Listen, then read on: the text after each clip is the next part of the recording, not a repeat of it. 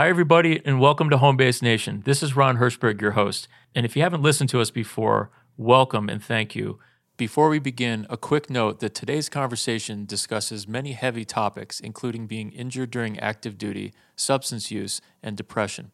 For anyone who may struggle while listening to this conversation, please know that we support you and we are here for you. If you or a loved one is experiencing any emotional, mental health struggles, you are not alone, and please contact Home Base at 617 724 5202 or visit homebase.org.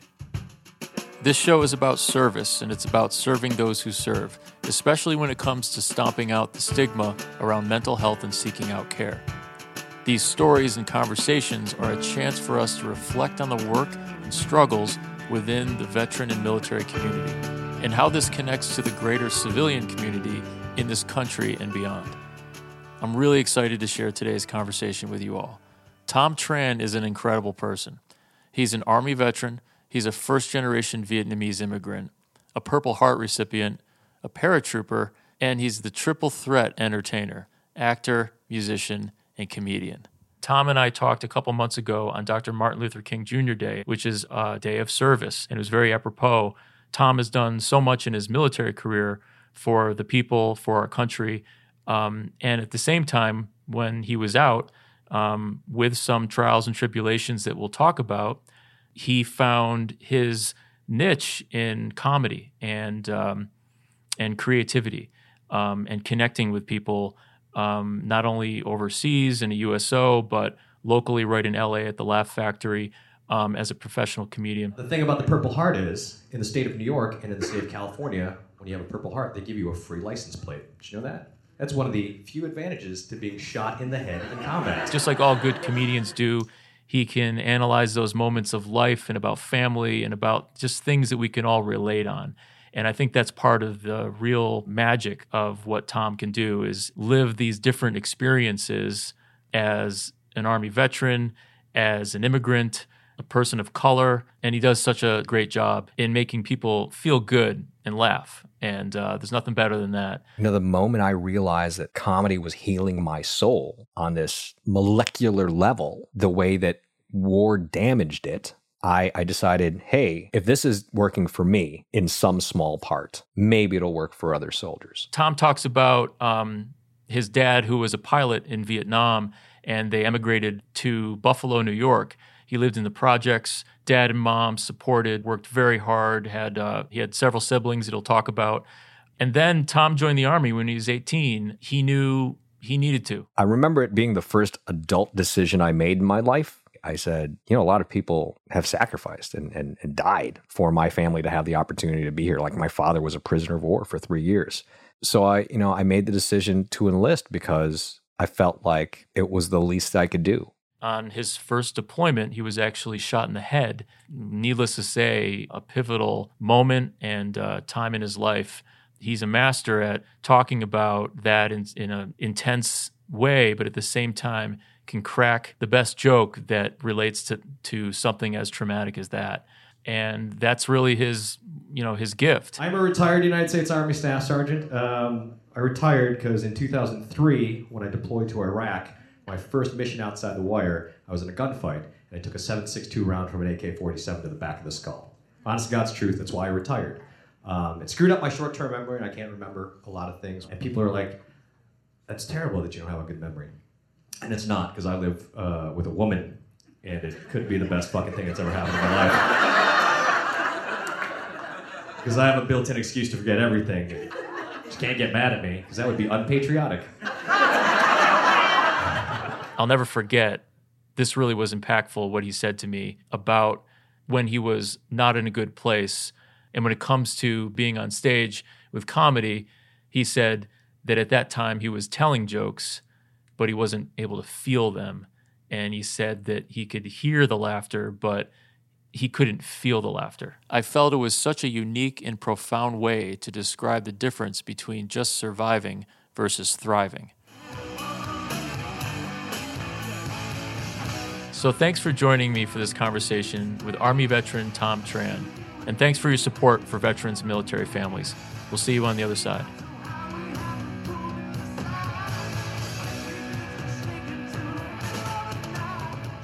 So it's it's an honor to to always uh, meet someone like you. But not only that, you wear a lot of hats, and that's uh, that's something that I'm very curious about. But I want to start with a tweet that you sent today. It was about MLK Okay. and about what he stood for. Right. And I, I'd be remiss if I didn't mention that on this special day. You said, I am a person of color.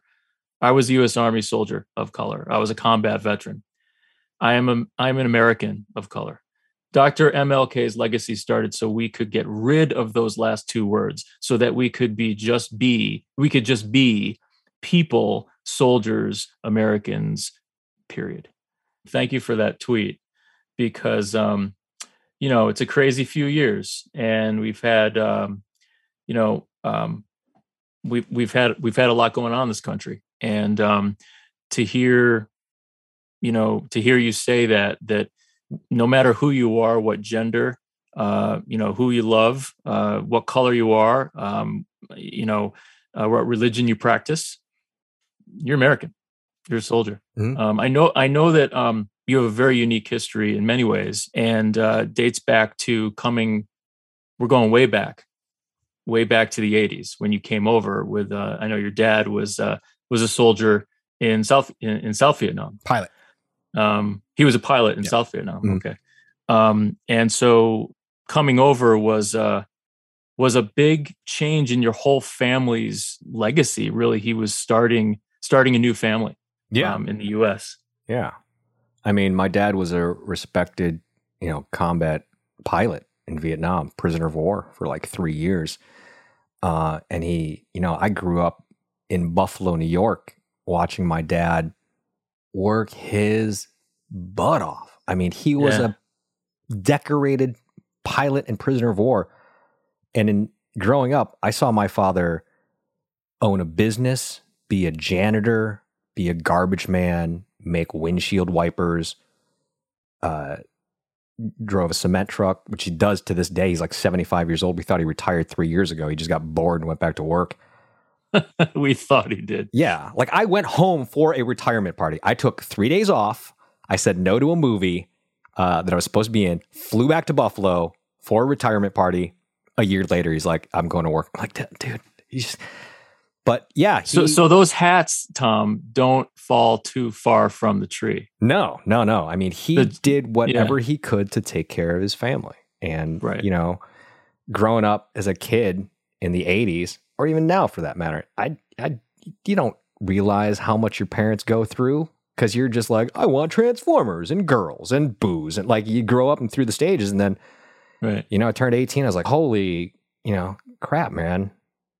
Dad went through a lot to to get us to where we are. You know, and I make this joke. I make this joke on stage that my parents, you know, came to the States. And uh, you know, my older brother is a, a chemical engineer, my older sister is a federal agent, my younger sister builds computers for the government, and I am, you know, I tell dick jokes for a living. Like that is my claim to fame in my family. I'm the cool uncle because I'm on TV, but man, my parents went through literal hell to get us over here so we could have the opportunity to have whatever the American dream was or is to this day. And yeah, man, if I got to work six or seven jobs, you know, to to take care of myself, you know, I don't have to. I I'm I you know, I I'm not what you would call famous. I'm notable at best and I'm not rich. I'm financially okay, but you know, like I watched my dad work his ass off to put his kids through Catholic school, to go through co- like they worked their butts off, you know. Um, so that's you know I, I see that in my dad and my mom who who's passed, but they were literally you know literally janitors, and then you know bought a business or two or three, um, and did whatever he was a pilot. He I was mean, a he was pilot. a pilot in southern Vietnam. He yeah, and, he trained revered in that way. I'm sure. Yeah, he trained in Biloxi in 67 with the US Air Force and then went back and flew with the South Vietnamese and the US Air Force. And he was, you know, he was on his way up the ranks when Saigon fell and then he got put in a prisoner of war camp. And he was like to this day in the Vietnamese community in Buffalo, New York, my father is uh, held to high esteem um, because of who he was before coming to the United States and who he is now and, and, and what he continues to do for the community. But, you know, Wow. That's- wow. that's hard work, man. That's that's the stuff that I see as an immigrant, first generation American immigrant that people have forgotten, man. Families who came here 100, 200 years ago, they forgot not even that. People who came here in the tw- the 10s and the 20s, like Irish immigrants who joined the military to get their American citizenship. Like people forget that happened. Oh, it was crazy. You know, and, and I, I had this crazy opportunity to to talk with Spike Lee of all people, like a couple of years ago, and he had just filmed uh, the Five Bloods, Oh, uh, yeah, yeah. the five, you know, right, which would resonate obviously with your with your uh, um, your family, and he he would you know we would talk about how uh, you know blacks were beyond second second class citizens obviously in the 50s and 60s in world war ii and they were fighting for their own freedom uh they were fighting for for the us Mhm. and they come back and they were treated worse than even the like the nazi pows Mhm. like it, it was like and they couldn't vote i mean you know you, can go on and on with this stuff but One of the uh, last T- Tuskegee airmen just died. Brigadier General. Um, is that the 112 uh, 102. Uh, there was a 112 year old World War II vet that just passed That's away a right. couple weeks ago, but there was uh, one of the last Tuskegee airmen who's like, he was 102, just passed away the other day. And just like, yeah, that legacy that we forget, man. I, I, I don't forget it because there's pictures of me as a, a baby at a refugee camp in Thailand in 1979, 1980, before we got to the States.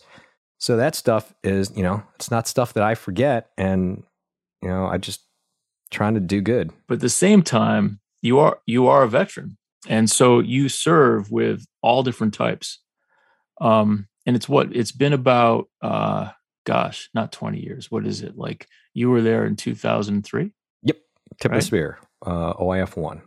so you're on- you're in buffalo new york you said you, you know your dad's working his ass off so is your mom you're ra- raising the four kids plus the the fifth kid and uh and you and and you find your way to the army when you're 18 Yeah. Uh, 97, I, I enlisted, um, because I, you know, I, I remember it being the first adult decision I made in my life where I, I said, you know, a lot of people have sacrificed and, and, and died for my family to have the opportunity to be here. Like my father was a prisoner of war for three years. So what am I going to do? Uh, go dick around in college for four years and not know what I want to do. Uh, I wasn't going to be a rock star. I mean, I wanted to be. I just, Yeah. You were hoping to be I was Eddie hoping Van. Halen, right? but uh, yeah, Eddie Van Halen. That was my goal. Um, so I, you know, I made the decision to enlist because I felt like it was the least I could do. It was, I mean, put on a uniform for eight years. My family came from literally nothing. I grew up in the projects of Black Rock in Buffalo. You know, my parents worked their way up. We we grew, there are pictures of me in the projects in Buffalo, and then five or six years later, my parents moved to like the east side of Buffalo, where they bought like a store. And then a few years after that, they moved out to Cheektowaga, out to the suburbs, you know, and we were going to, I, I went to St. Joe's until I was politely asked by the brothers to leave. Um, you know, my sisters went to Catholic school. Like, they worked their asses off. And I was a punk kid in the 90s playing hair metal 10 years after hair metal had stopped. and, uh, you know, it was all grunge and, and whatever. And then I, I went, man, a lot of people went through a lot of shit for me to, to be a punk rock and roll wannabe metal guitarist. So, and I blame Robin Williams for every career decision I've made since I was 18. Mm. Um, I saw Good good Morning blame. Vietnam. Yeah, I saw Good Yeah. Morning Vietnam, and I wanted to be, I wanted to be Adrian Cronauer. I wanted to be the Good Morning Vietnam guy. Like I worked in radio in high school. Uh, I was a musician. I loved music, so I wanted to be the Good Morning Vietnam guy. And I went in and uh, I, I went to my recruiter. Well, funny story. So uh, right before I turned 18, February of 97, I, uh, I picked up the phone. um, I was going through the phone book uh, for for people in the now phone books, big yellow book they used to send to your house with phone numbers. Uh, this is before the internet. There was And, a uh, yellow one and a white one. Yes. So I was going through the yellow pages and I was looking for the army recruiter number and the phone rings. And uh never forget how confused my recruiter was when I answered the phone. He goes, Hey Tom, this is Staff Sergeant Sanchez from the Army Recruiting Office. And I said, Hey man, I was looking for your number. I was literally about to call you. And he just was like, What? What? I what? Like it was never he'd never had somebody so enthusiastic to talk to him. So I went in and I was like, hey, man, this is what I want to do. I want to be Robin Williams. I want to have that job. And um, he goes, yeah, that job's not available right now, but we have a radio job in a special operations unit. And I don't know what the hell any of that means. I'm an 18 year old metal guitarist. I'm like, sure, let's do that. In my head, I'm jumping out of planes playing ACDC while the pipe hitters are like hitting the ground. I'm trying to motivate them with like some back in black as they are kicking Right. ass Right. not what I did. Totally not my job. 100% not my job. But Good morning, Baghdad. yeah, exactly. Um, but yeah, I joined in 97. It was, you know, peacetime. I say that in quotes, peacetime army. Um, I think while I was at AIT, Clinton bombed Somalia. You know, I, I remember coming out of movie and uh, the instructors were like, get back to the barracks. Some shit's going down. I'm like, what? what what's happening? We're what could possibly be going down? And like we just like sent some Tomahawk missiles into Somalia. I'm like, oh good, good. We just watched Starship Troopers on base. I'm like, okay, this is this this is how it starts. Like, and then the aliens come down. But I fell in love with it, man. It was, you know, I was a punk kid who played guitar. And you found something in that initial. It wasn't just about that. That bombing in Somalia, there was some Mm, camaraderie. I mean, it, obviously, that's like the the the epitome of it. When you hear it, and you're like, "Wow, we're That's when it got together." real. but right um but there was something that you found a sense of belonging in i can imagine Uh, I remember getting to my first unit as a private E nothing, and um, I was a signal. I was a, a signal dog, you know, commo kid, and um, it was an E five slot, and they didn't have an E five filling it, and they're like, "Hey, private, guess what? You're in charge." I'm like, "Excuse me?" They're like, "You're in charge of all the battalion's commo stuff." I'm like, "You know, I'm I'm like 19, right?" And they're like, "Welcome to the army." I was like, "Okay." And that's you know I uh, I did- that's when I got my first taste of like responsibility, like real responsibility, because I was a 19 year old private E nothing filling in a slot for an E5, and um, that was my job. Make sure everybody could talk. No wire, no fire. You know, you don't talk, you don't shoot.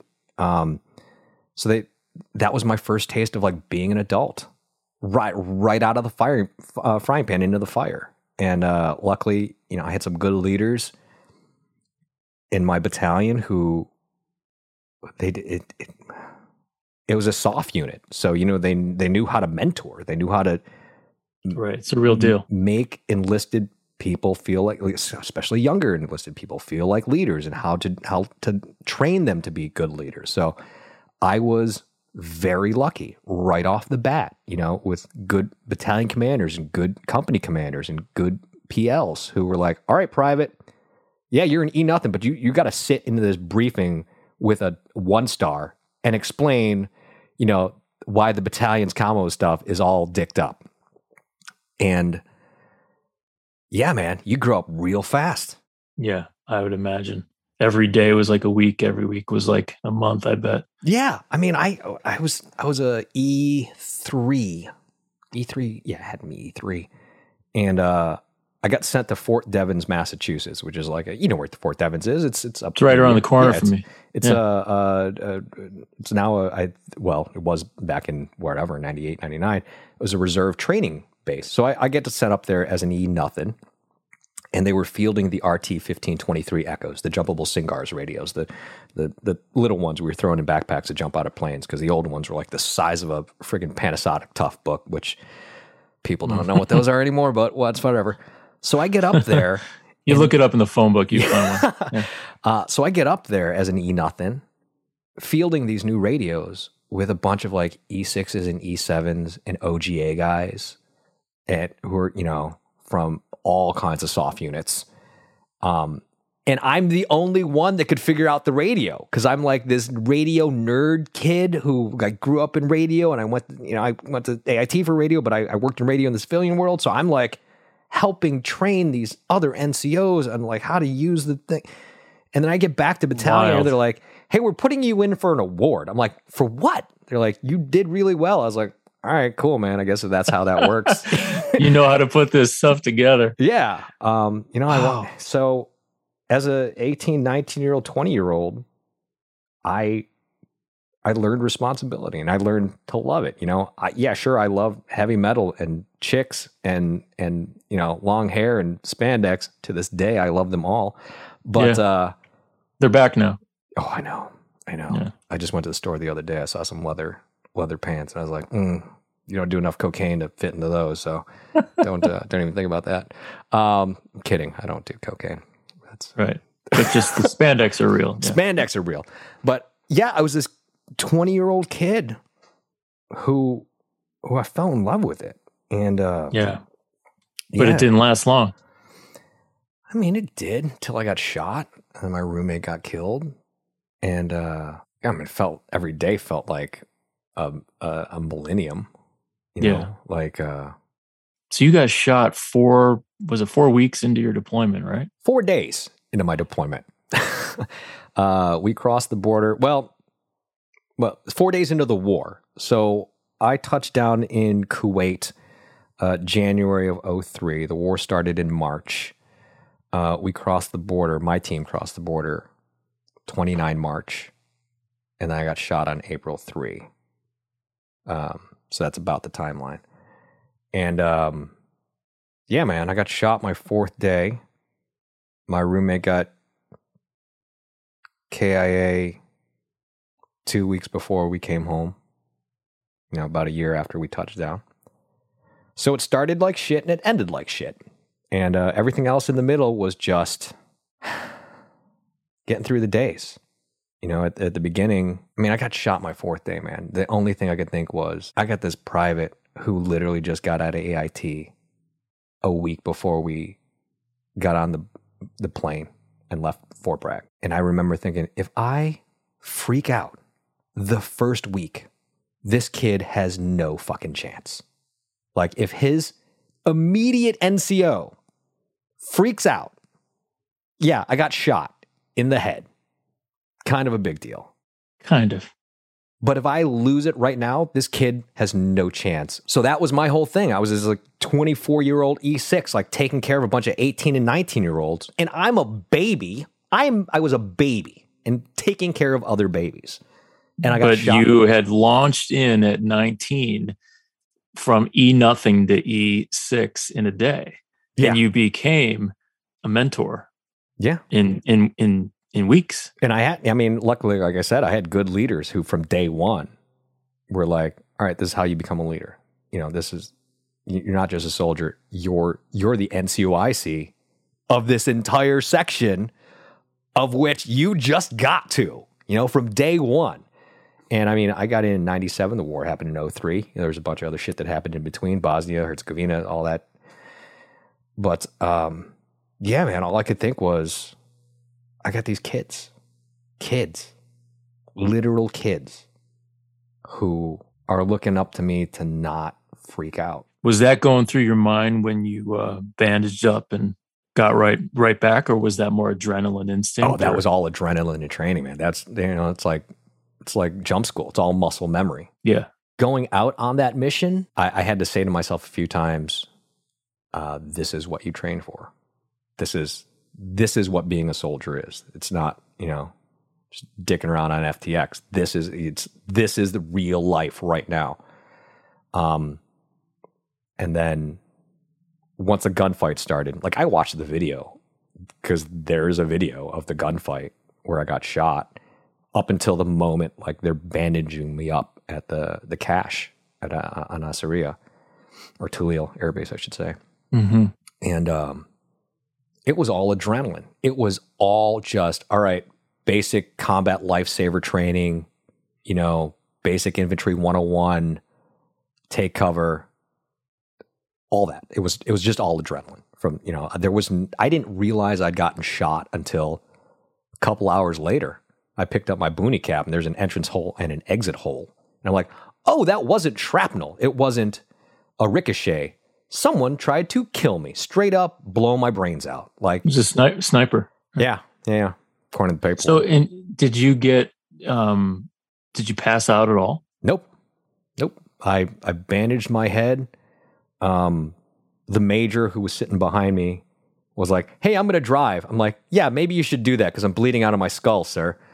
Um, Oh, So- God. he, he takes over and, uh, we actually had to run another mission. um, we, we, you know, we were, we were out with a team from fifth group and, um, the gunfight goes down we sort out that situation and then you know we get a call over the radio uh, there's some shit going down at the mayor's office and we're the only assets anywhere close by to get over there so uh, the oda captain looks at me and goes hey you gonna be all right? I'm like yeah rich i'm fine other than the bleeding from my head. So he's like we got to do a thing. We go over to the mayor's office and he looks at me and he goes you watch the vehicles. I'm like that's a great idea rich. I'm the guy bleeding from his skull. I'm gonna I'm gonna watch the vehicles. And uh and then they finished doing whatever they had to do. Uh, we got back in the trucks, drove back to Khalil Air Base, and I was, you know, I was on comms talking to uh, my TOC and and the cash to get back. You know, I think I think my stand up comedy career started on that drive back. Hmm. Um, Why? we we radioed my TOC and I said, "Hey, uh, we're coming back, but we have to go to the hospital because I I sort of got shot." And uh, whoever was back at the TOC was like, "What do you mean you sort of got shot?" I was like, "I sort of got shot," and then it it breaks up because we are kind of far out. We are about fifteen clicks out. And then the retrans from the, the combat hospital calls up and he goes, Hey, Sergeant, I can hear you. I can hear your base. You tell me what's going on. I'll relay it. I'm like, yeah, man, I sort of got shot. And he goes, yeah, I heard that part. What happened? And I said, this is going to sound way worse than it is. I got shot in the head. He's like, you got what? I was like, I told you, dude, it's going to sound way worse than it is. So he goes, uh, how long are you going to get back here? I'm like, oh, we're about 10, 12 mics out. And, uh, or 10, 12 clicks out. And, um, I said, hey, look, I heard, uh, 423 brought up some donuts from Kuwait. So we're going to stop over there. We're going to get some donuts. He's like, no, come right here. I was like, I'm kidding. Of course, we're going to come right to the hospital. It'd be ridiculous if I didn't. So we drive back, and the only thing they hear is that the soft team went out, Sergeant shot in the head. Nobody knows anything. Like, we pull in, and my major's just standing there with his arms crossed, shaking his head, like, it's your fourth day and I just start waving. I'm like, "Hey, Joe, yeah, yeah, uh, I'm fine. I'm good. Literally brushed with death, like a, a centimeter. Yeah, yeah, yeah." Um, and you know that was the start of my deployment. That was four days. You know, the resilience is just is powerful. And you said it was a start of your comedy routine. So what was that? You had a long, you had a long year. Yeah, Yeah. Um, how did you cope my guitar. during that time? Your guitar. I had an acoustic Fender, uh, black acoustic that I brought with me that I and hidden a Connex. And um, I remember Easter Sunday, 2003, sitting on the roof of my commo shack in on Nasiriyah, Tallil Air Base.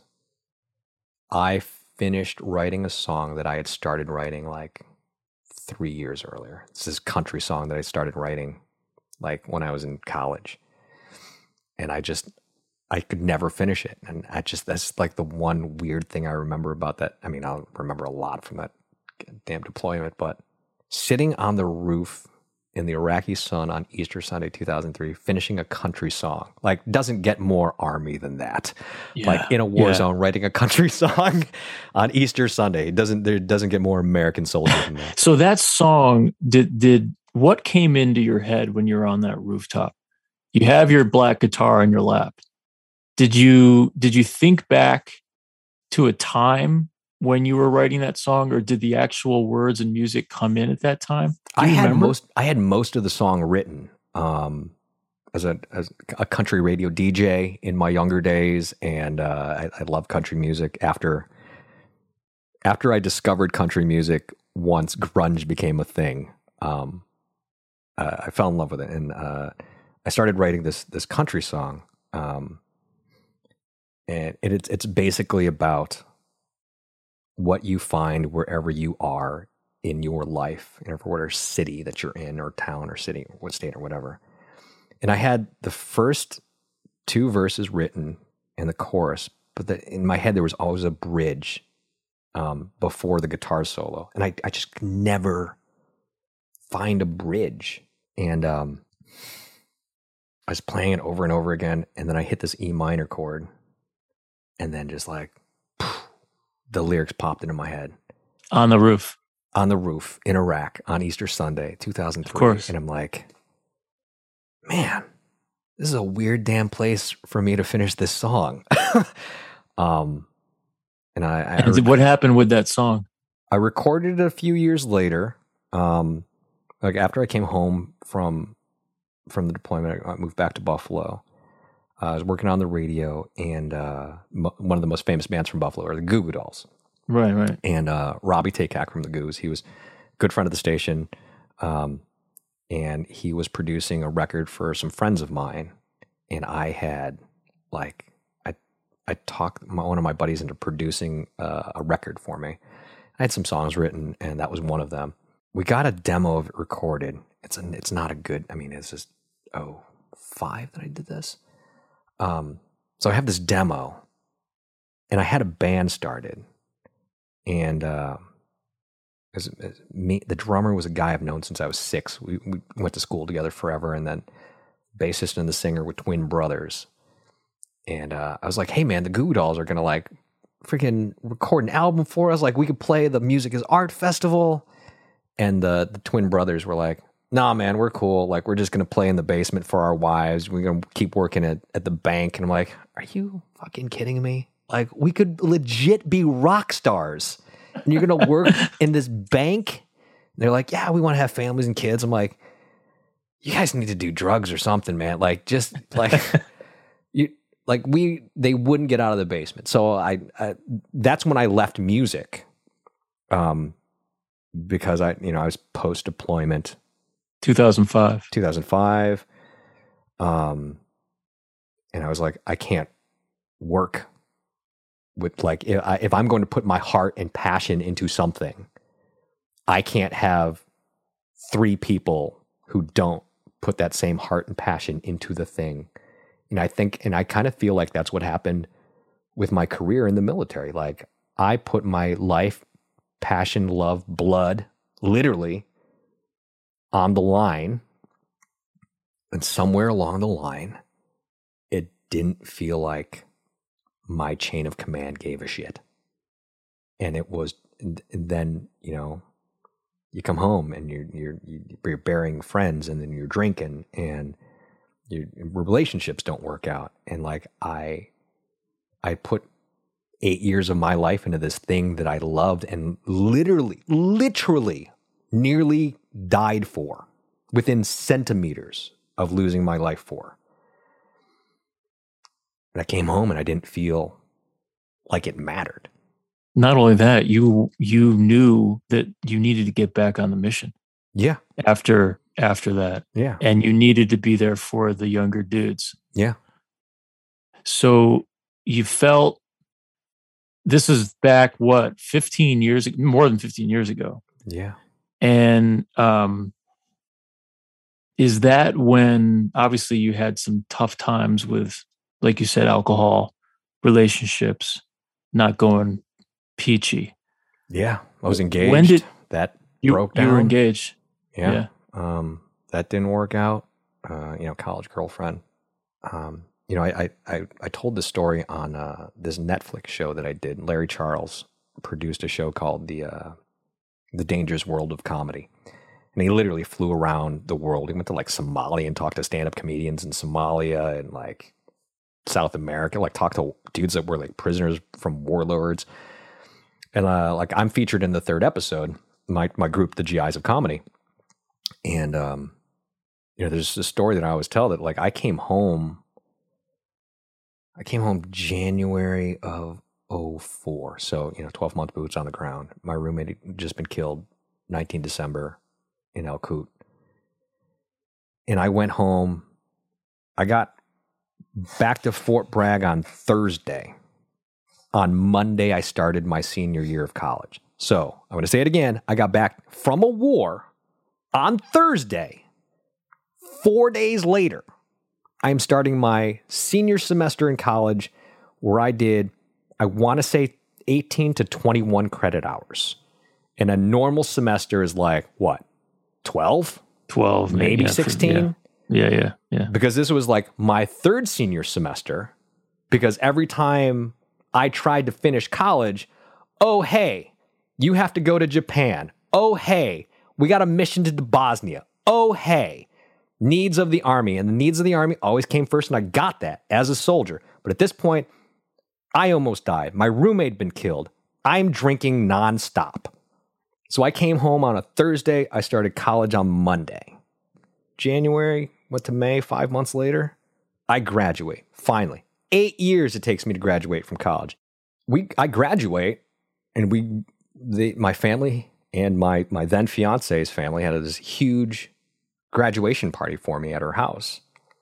And it was the first time in 20 plus months between the ramp up, the war, and me coming home where I stopped for a moment.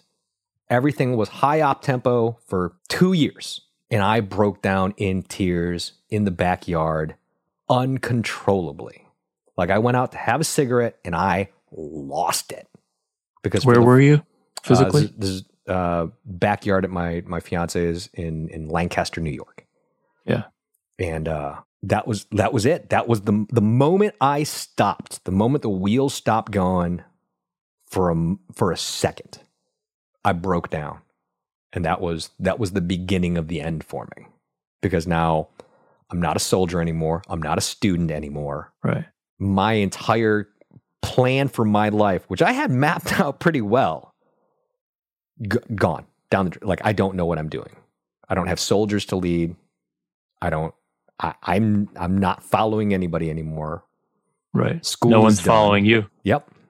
and it's it's really it's 2020 hindsight is pretty powerful because you see a guy that has you know you got all your guitars behind you you got your microphone in front of you you've been in movies you've been um, you've been you've had your own podcast your own series you've done guitars for vets you've done GIs of comedy so when does the machine start what happens to you and do, does it click somehow when you say wait a second i i can wear hats I I know the moment that it happened.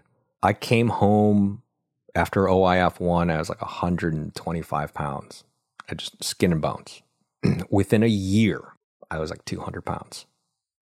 I'm just drinking, working on the radio, DJing at nightclubs, drinking all, all the time. And I, I, went on vacation with uh, my then girlfriend. This is after the fiance. And we went to Mexico and there is a photo that we took on the beach in Mexico, 06 ish, I want to say. And I, I'm on the beach in Mexico with my girlfriend, and my shirt is off. And I looked at that photo and I went, that is fucking unacceptable. That is unsat right there. That person, that that's that's not acceptable.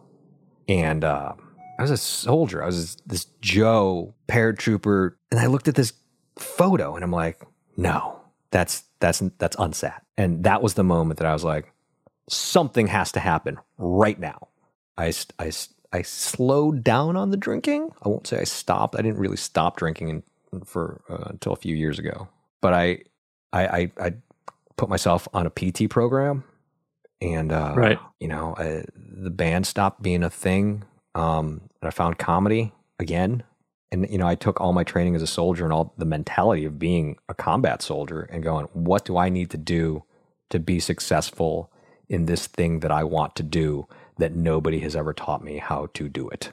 There's no school Comedy. for stand up comedy. Yeah, you know, you could talk to people, but there's no path. You, you ask 10 different comics how they got to where they are, you'll get 14 different answers.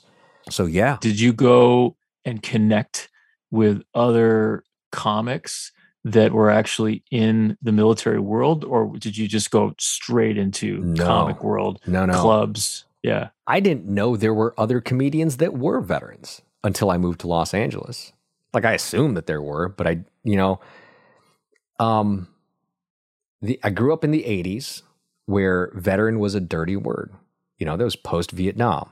Nobody wanted to talk about being a vet. Nobody was was proud of their service. No one, certainly in the entertainment industry that I knew of. Like years later, I found out Kris Kristofferson was a ranger, but I became a comic again, and this goes back to Robin Williams because of Patch Adams. Like he was Yeah. healing people with comedy. Yeah. And uh, you know, the moment I realized that like comedy was healing my soul on this molecular level, the way that war damaged it, I, I decided, hey, if this is working for me in some small part, maybe it'll work for other soldiers. So I, I had this goal, this mission set in my head to be what Bob Hope was in the entertainment and comedy space because there hasn't been a Bob Hope since Bob Hope. There have been people who've done it, but when you say Bob Hope, you have a very specific image in your head. Him on stage in the jungle in Vietnam. You know, like that's that's what you think. So I was like, I'm going to do it, but I'm going to do it as a soldier speaking to other soldiers. So I had this this goal um, when I moved out to LA uh, and became a professional comedian that I wanted to get back downrange to perform for for other you know, other troops. And I moved to LA in May of 2008. I landed a movie almost immediately. Um, I did a, a, a Race to Witch Mountain. Um, small part. I was working as a consultant uh, for a, a military consulting firm here in LA, uh, a now defunct military consulting firm. Um, and um, it was the first like big Hollywood project I worked on. When I moved out here in 08, I was one of the few, if not the only OEF, OIF combat guy, certainly with a Purple Heart, who was working in Hollywood. There were dudes, of course, from Vietnam and Korea and Gulf War One, who were working in Hollywood in various capacities. But so I come out here and work on this movie, and I am teaching other soldiers or other veterans, I guess, to look like a soldier on camera. Because it was, we, I just remember saying, like to the director, it's cheaper for you to pay me to teach these soldiers how to be actors than it would for me to teach these actors how to be soldiers. Right. So this is my first job, and I worked on it. I finished the movie. I get back to LA because we shot in Vegas for a couple weeks, and I, I get back, and immediately I get a call from my agent, and she's like, "You're going to Iraq to perform." Oh wow! So The goal is a little bit uh, quicker on the horizon. it was way faster. Like I got to LA in May, shot the movie until the beginning of June. I was in Iraq mid June. One of my last shows was on the Army's birthday at a fob in the middle of nowhere in Iraq, two months after I moved to LA. Less than two months. So then I did it. I was like, all right, cool. I did the thing. Now what? And I went over there with two civilian comics, um, uh, Chris Shaw and Jerry uh, Jerry Longmire. So get Right. to Iraq. I do that, and I come back, and I'm like, now what? And an opportunity had come up in LA. Um, the Bob Hope USO at LAX um, is here, and I was working on the radio. And uh, one of the big stations out here, K Earth 101, they were doing this thing with the Bob Hope USO uh, where they're raising money for them, and they were looking for like the military's funniest service member, quote unquote. Um, so it was a competition. It was a game show. They were trying to do like a reality series, I think, when what was happened. So it wound up being like what they wanted was a bunch of vets who were just transitioning out who wanted to be comedians to like do this this competition. So and they got a bunch of them. Right. And then they got me and like a couple other cats who are, yeah, we're vets, but we're also professional comedians. Uh, and I wound up winning this contest three years in a row. And the third year, they just went, "You can't do this anymore. Like this isn't this is not fair. Like you have a bunch of newbies. It's like sending in a bunch of uh, green privates uh, into, you know, Robin Sage with a bunch of guys who just finished SF qualification. They're like, all right, now you fight them. Right. So, but It's like the basketball, uh, pro basketball teams on the uh, in the Olympics when it first started. You know? yes, yes, that's a better analogy.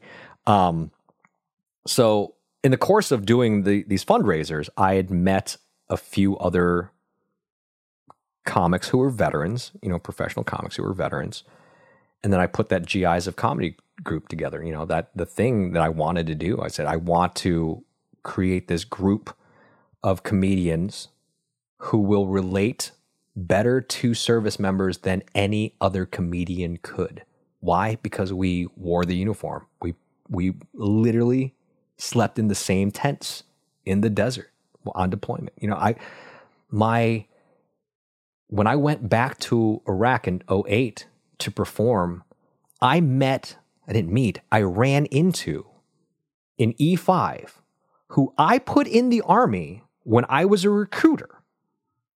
So one of my last duties, I was, a, I was doing hometown recruiting, ADSW, with the recruiters back in Buffalo, and I put this kid in the army. And five years later, he's an E5, and he's like, "What are you doing here?" Like, I'm a, I'm a stand up comic now. He's like, "What the fuck? Like, I don't understand any of those words that just came out of your mouth." And uh, you thought you were messing with him. yeah. He's like, ah, he thought I was like Blackwater or something. I was like, no, man, I'm a comic. Like I'm lit.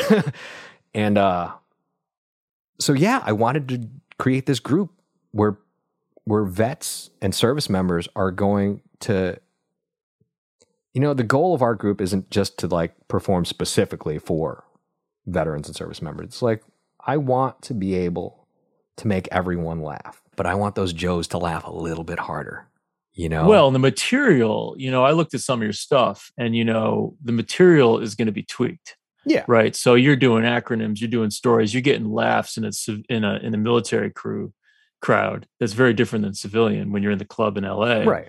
Um, but you, what's the what I think is some of the beauty of it though, is how uh, and you you're able to do this when you can get civilians to laugh and to find that sort of safe, um, you know, they feel good, and at the same time, they're you're connecting the military civilian uh, divide. Yeah. I mean, That's I, what you know. There's so much. Uh, there's there, th- you know. There's so much um, uh, lack of education. There's a lack of education and a divide in our country. Yeah. But if you can get people, and music does it too, right? Mhm. Poetry does other things. But if you can get them to laugh in the same place, it's a win. I, I'm curious what type of examples you've you've witnessed that in. I mean, I show a video of me getting shot in the head on stage and I make a joke about it.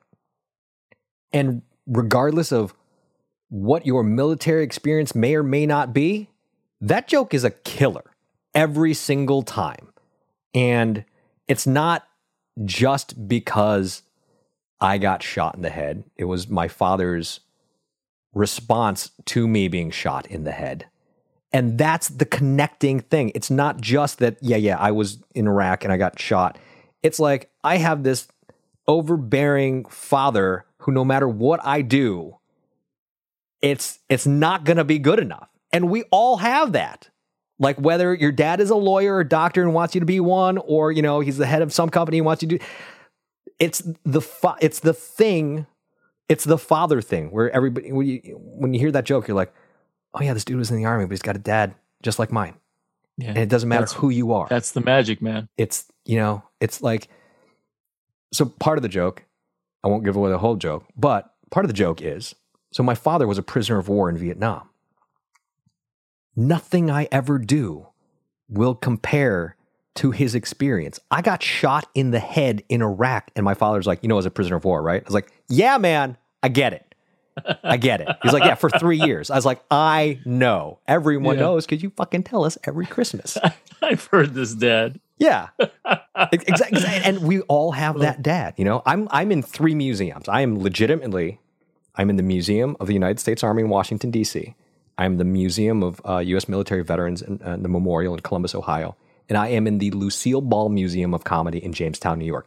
I am a living exhibit in three museums, nationally recognized museums. Yep. Not father, good enough, man. I told my father, and he goes, "You know, uh, there's a guy named Jonny Kim who was a SEAL a doctor, and an astronaut. I'm like, yeah, I fucking know, man. I get it. I get it. He's Asian too. And he's Asian. Right? And his hair is fantastic. I am so like, if I ever meet Jonny Kim, I'll punch him in his perfect hair. Well, tell tell me about you know, what is it about laughing? What is it about the therapy? Right. So so we know you know you and I, I, I preach in the choir. I'm a musician myself, and there's a therapeutic element to songwriting to playing to listening um, also uh, you know listen there, there's a lot of comfort that comes in other, other things not so good things too what is it about comedy it's the same thing with music man it's it's emotional you don't think when you belly laugh when i belly laugh when i hear a joke that makes me lose control of my vocal and just like you, you laugh at a good joke and it's it's it's an emotion. It is a deep it's not a thing that you're thinking about. You're not you know, unless you're a shitty comic and you're like analyzing you're like in back room analyzing every joke that your friend tells uh, but that's just us. But even that like i i was sitting i was i did a set last night at a club and i was just sitting there watching one of my buddies killing it killing it just and he, he was, was, killing, killing it. it. You were laughing. And I, whole audience is laughing, and I am the loudest one. And I am not thinking about. I wasn't trying to analyze his joke. I wasn't like seeing, trying to think three steps. I'm just taking it in. And for your general audience who's sitting there watching a show, you're just taking it in. And if it makes you laugh, that is that is not a forced thing. Like I can tell a forced laugh. I hate forced laughs. Don't just don't laugh because I want the genuine, deep down in your gut, pull out this this gut busting laugh. Like that's what I want. Yeah.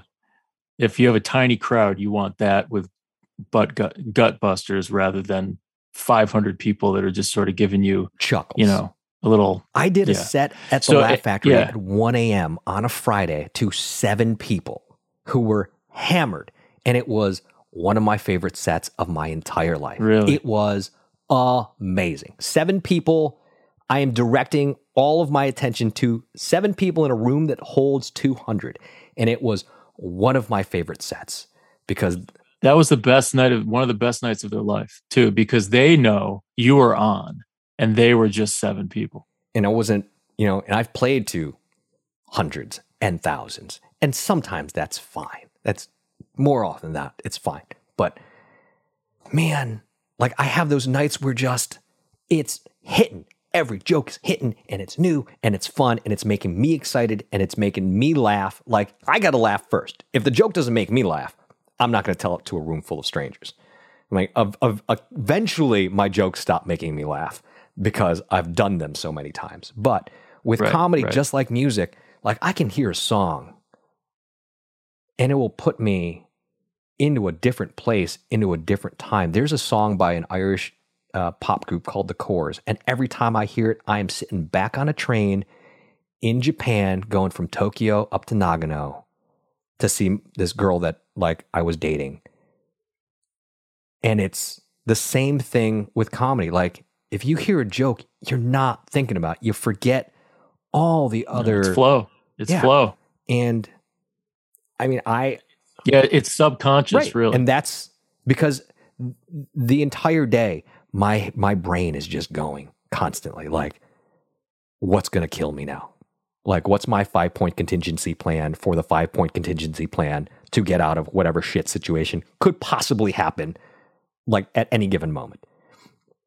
And that's how most of us live our lives, whether we know it or not. Maybe not on the scale that I live it, because my brain is screwed up from years of war. But we all have that, whether it's our kids or our families or our jobs or our football team or whatever.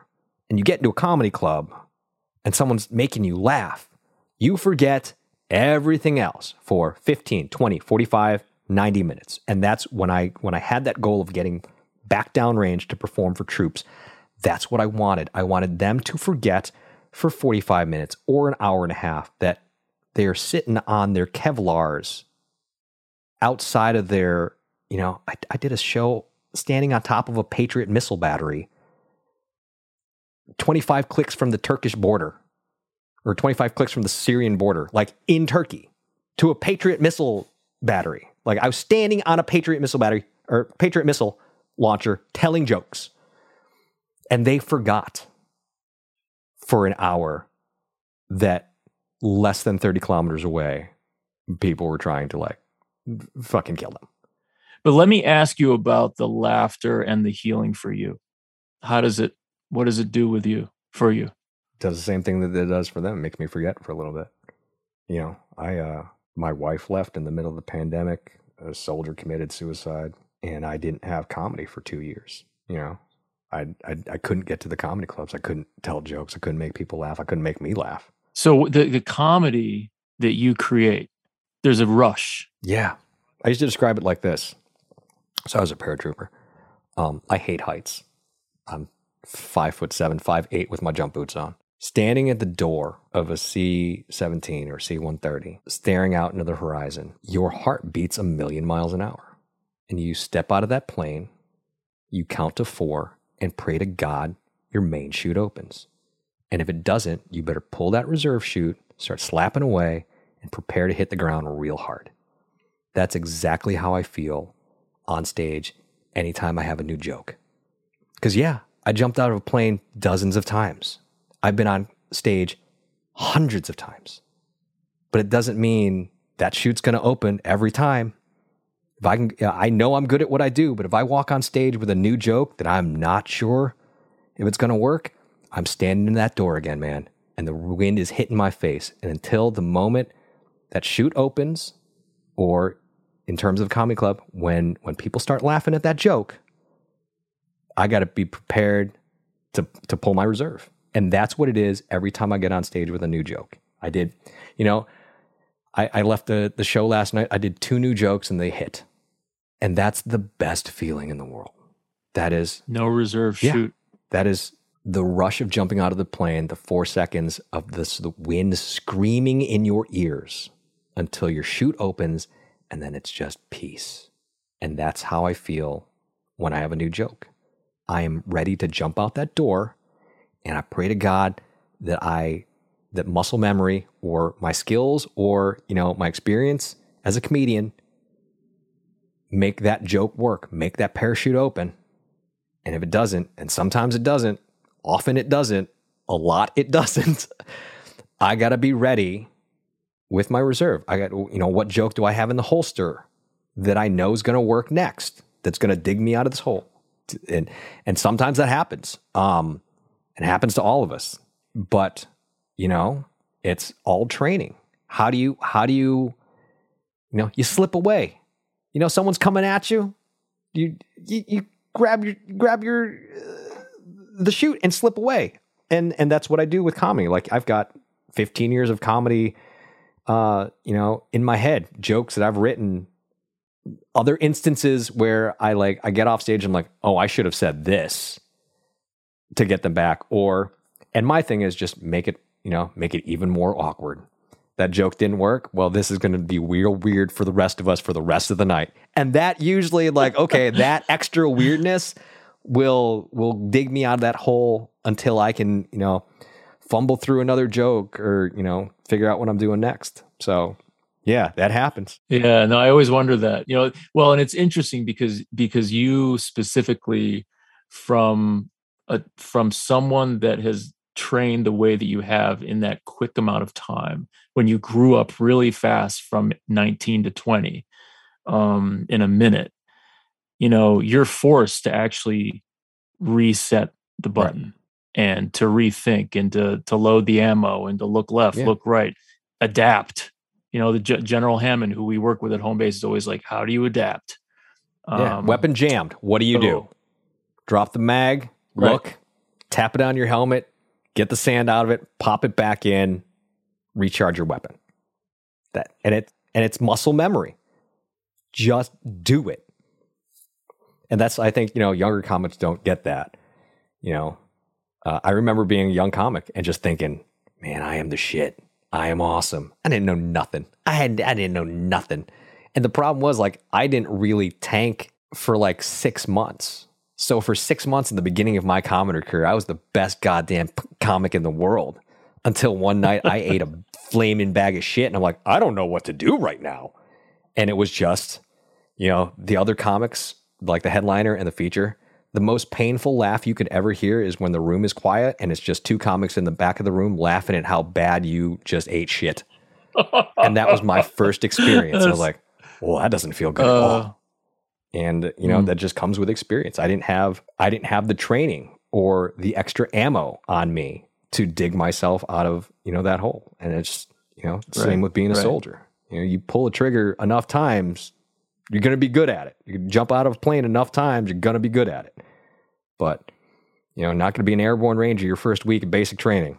So speak. So speaking of that, what is next? I mean, with all the hats and uh, you you set aside a goal several years ago. I think it was 2008 with GIs of Comedy, and you you went and you you were able to to perform pretty quick, like you said um, you're you're a dude who who sets out on a mission or multiple probably at the same time. What's next for you as far as uh, where you want to take things? I am at a big reset phase in my life right now. To be quite honest with you, um, I mean, you know, the world being in the state that it is, uh, I just went through a divorce. That's a reset, and yep. uh, you know, my career and my industry is radically different. I uh, I, I, went to uh, New Year's with some friends. I spent the holidays with some friends. Um, and uh, they do this thing every year where you know, they said, eh, and it's a room full of industry guys, actors, comedians, musicians, whatever, and uh, they go around the room and they say, you know, what are you what are you putting out into the world this year? What is what is your goal? And uh,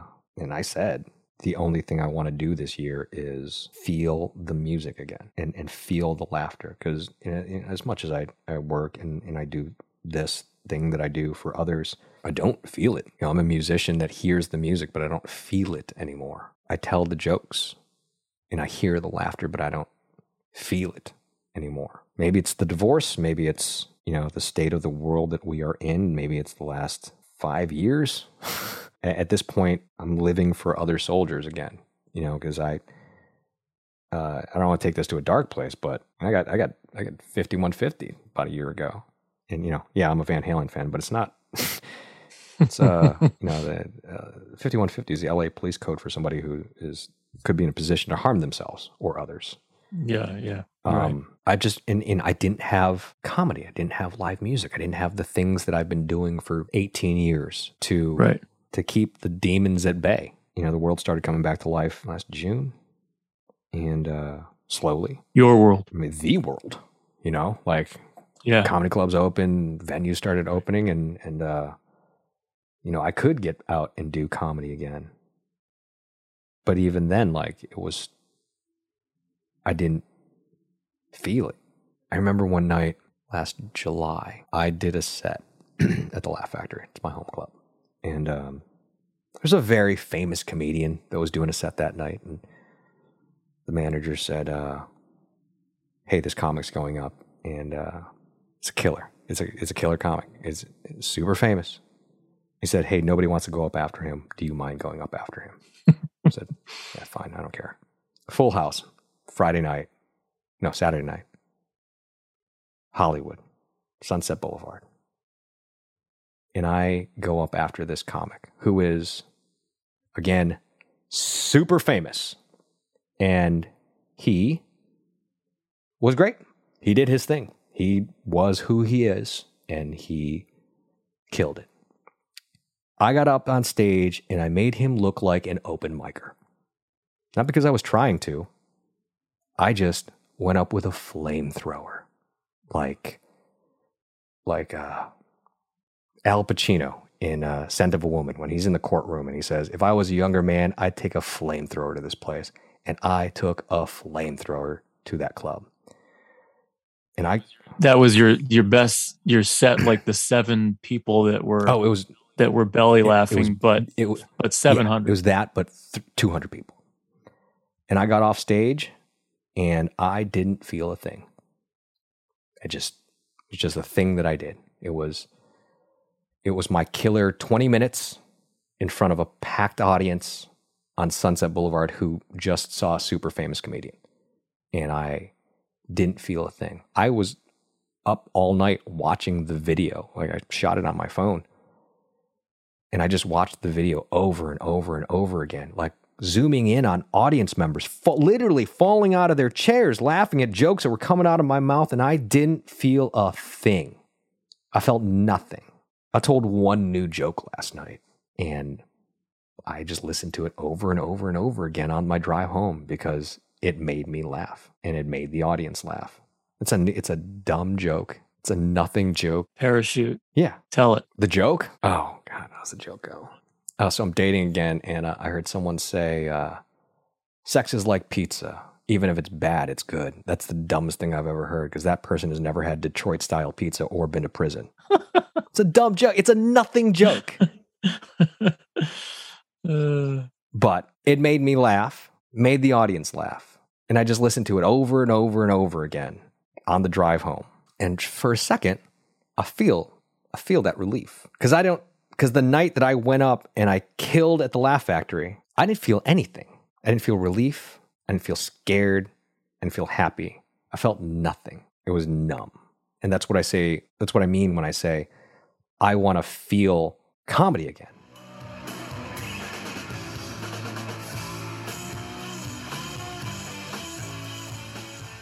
I want to thank my guest, Army veteran Thom Tran. Thank you, sir, for your service, for your family's service, and for all those times you've given us those belly laughs. So, Home Base does the run to home base at Fenway Park every year. We are on for July 30th, 2022. Go to runtohomebase.org. This is a this is a great time. It's a 5 or 9k. You run around the city of Boston. Please sign up and run with us. It's a great way to get together and raise the funds for our veterans and military families. Please subscribe, follow us on Apple, iHeart, Spotify, wherever you get your podcasts. This episode was edited and co produced by Lucy Little. Please join us on Mondays for more stories, more discussions, and conversations. I'm Ron Hirschberg. Be well, and thanks so much for listening.